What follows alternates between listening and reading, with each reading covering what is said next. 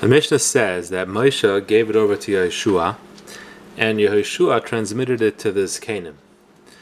Now, the Zkanim mentioned here were people who could have been the direct receivers of the Torah from Moshe because they overlapped, both Moshe and Yehoshua.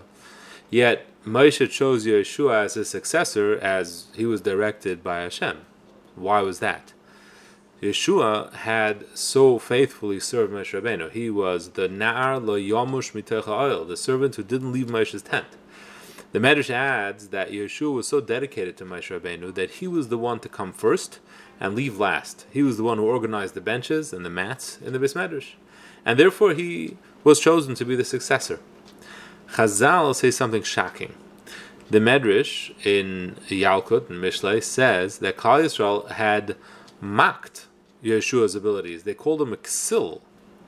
Uh, generally means a fool, and this seems to imply that they mocked his intellect. Yet Yehoshua was the one who was zocheh to lead Klal Yisrael because he gave himself over totally to being the servant of Moshe.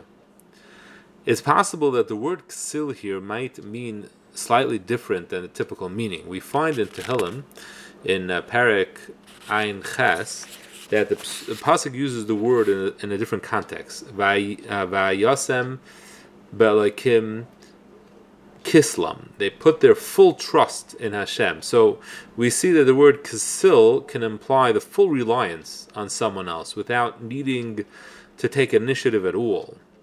And that might be the understanding here that people called Yehoshua a kisil because he didn't think for himself. He totally subjugated himself to Moshe Rabbeinu's teachings and and Torah.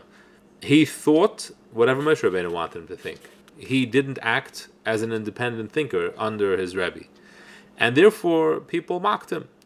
Yet Hashem said that precisely because of that attribute, he will be chosen as the one to succeed Moshe Rabbeinu, to be the next one in the chain of Mesorah, and the one to lead Klal Yisrael. Rashi in Parshas Pinchas brings the Chazal, which states that the face of Moshe was like the sun, and the face of Yehoshua was like the moon.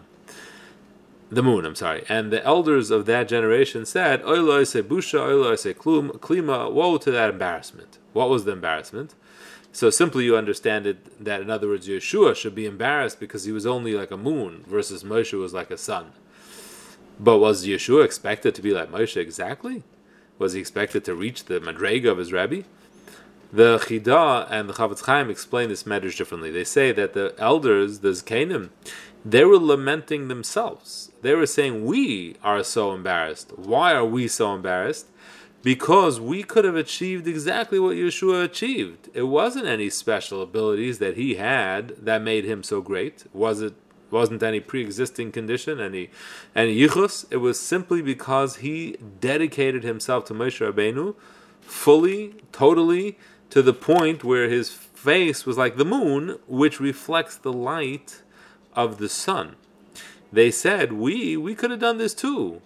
And that's why they said, Oila Busha, woe to that embarrassment. And in, in, particular, the word klima, according to the Malbim, Klima uh, connotes a, uh, a, kind of remorse due to a lost opportunity, the lack of utilizing an opportunity.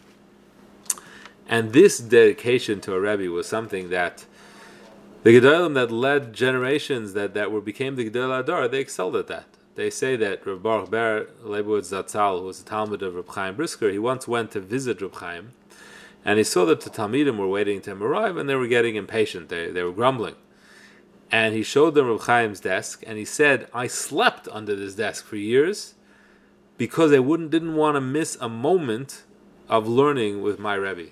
That was that was the example that the Gedolim set of of learning from uh, from a Rebbe, and that was the mila that Yehoshua had that he totally totally was there to not to miss a second of learning from Moshe Rabbeinu. He came first, he left last. He spent his time in his simply not to miss a moment, and therefore he was the most qualified to take over after Moshe Rabbeinu.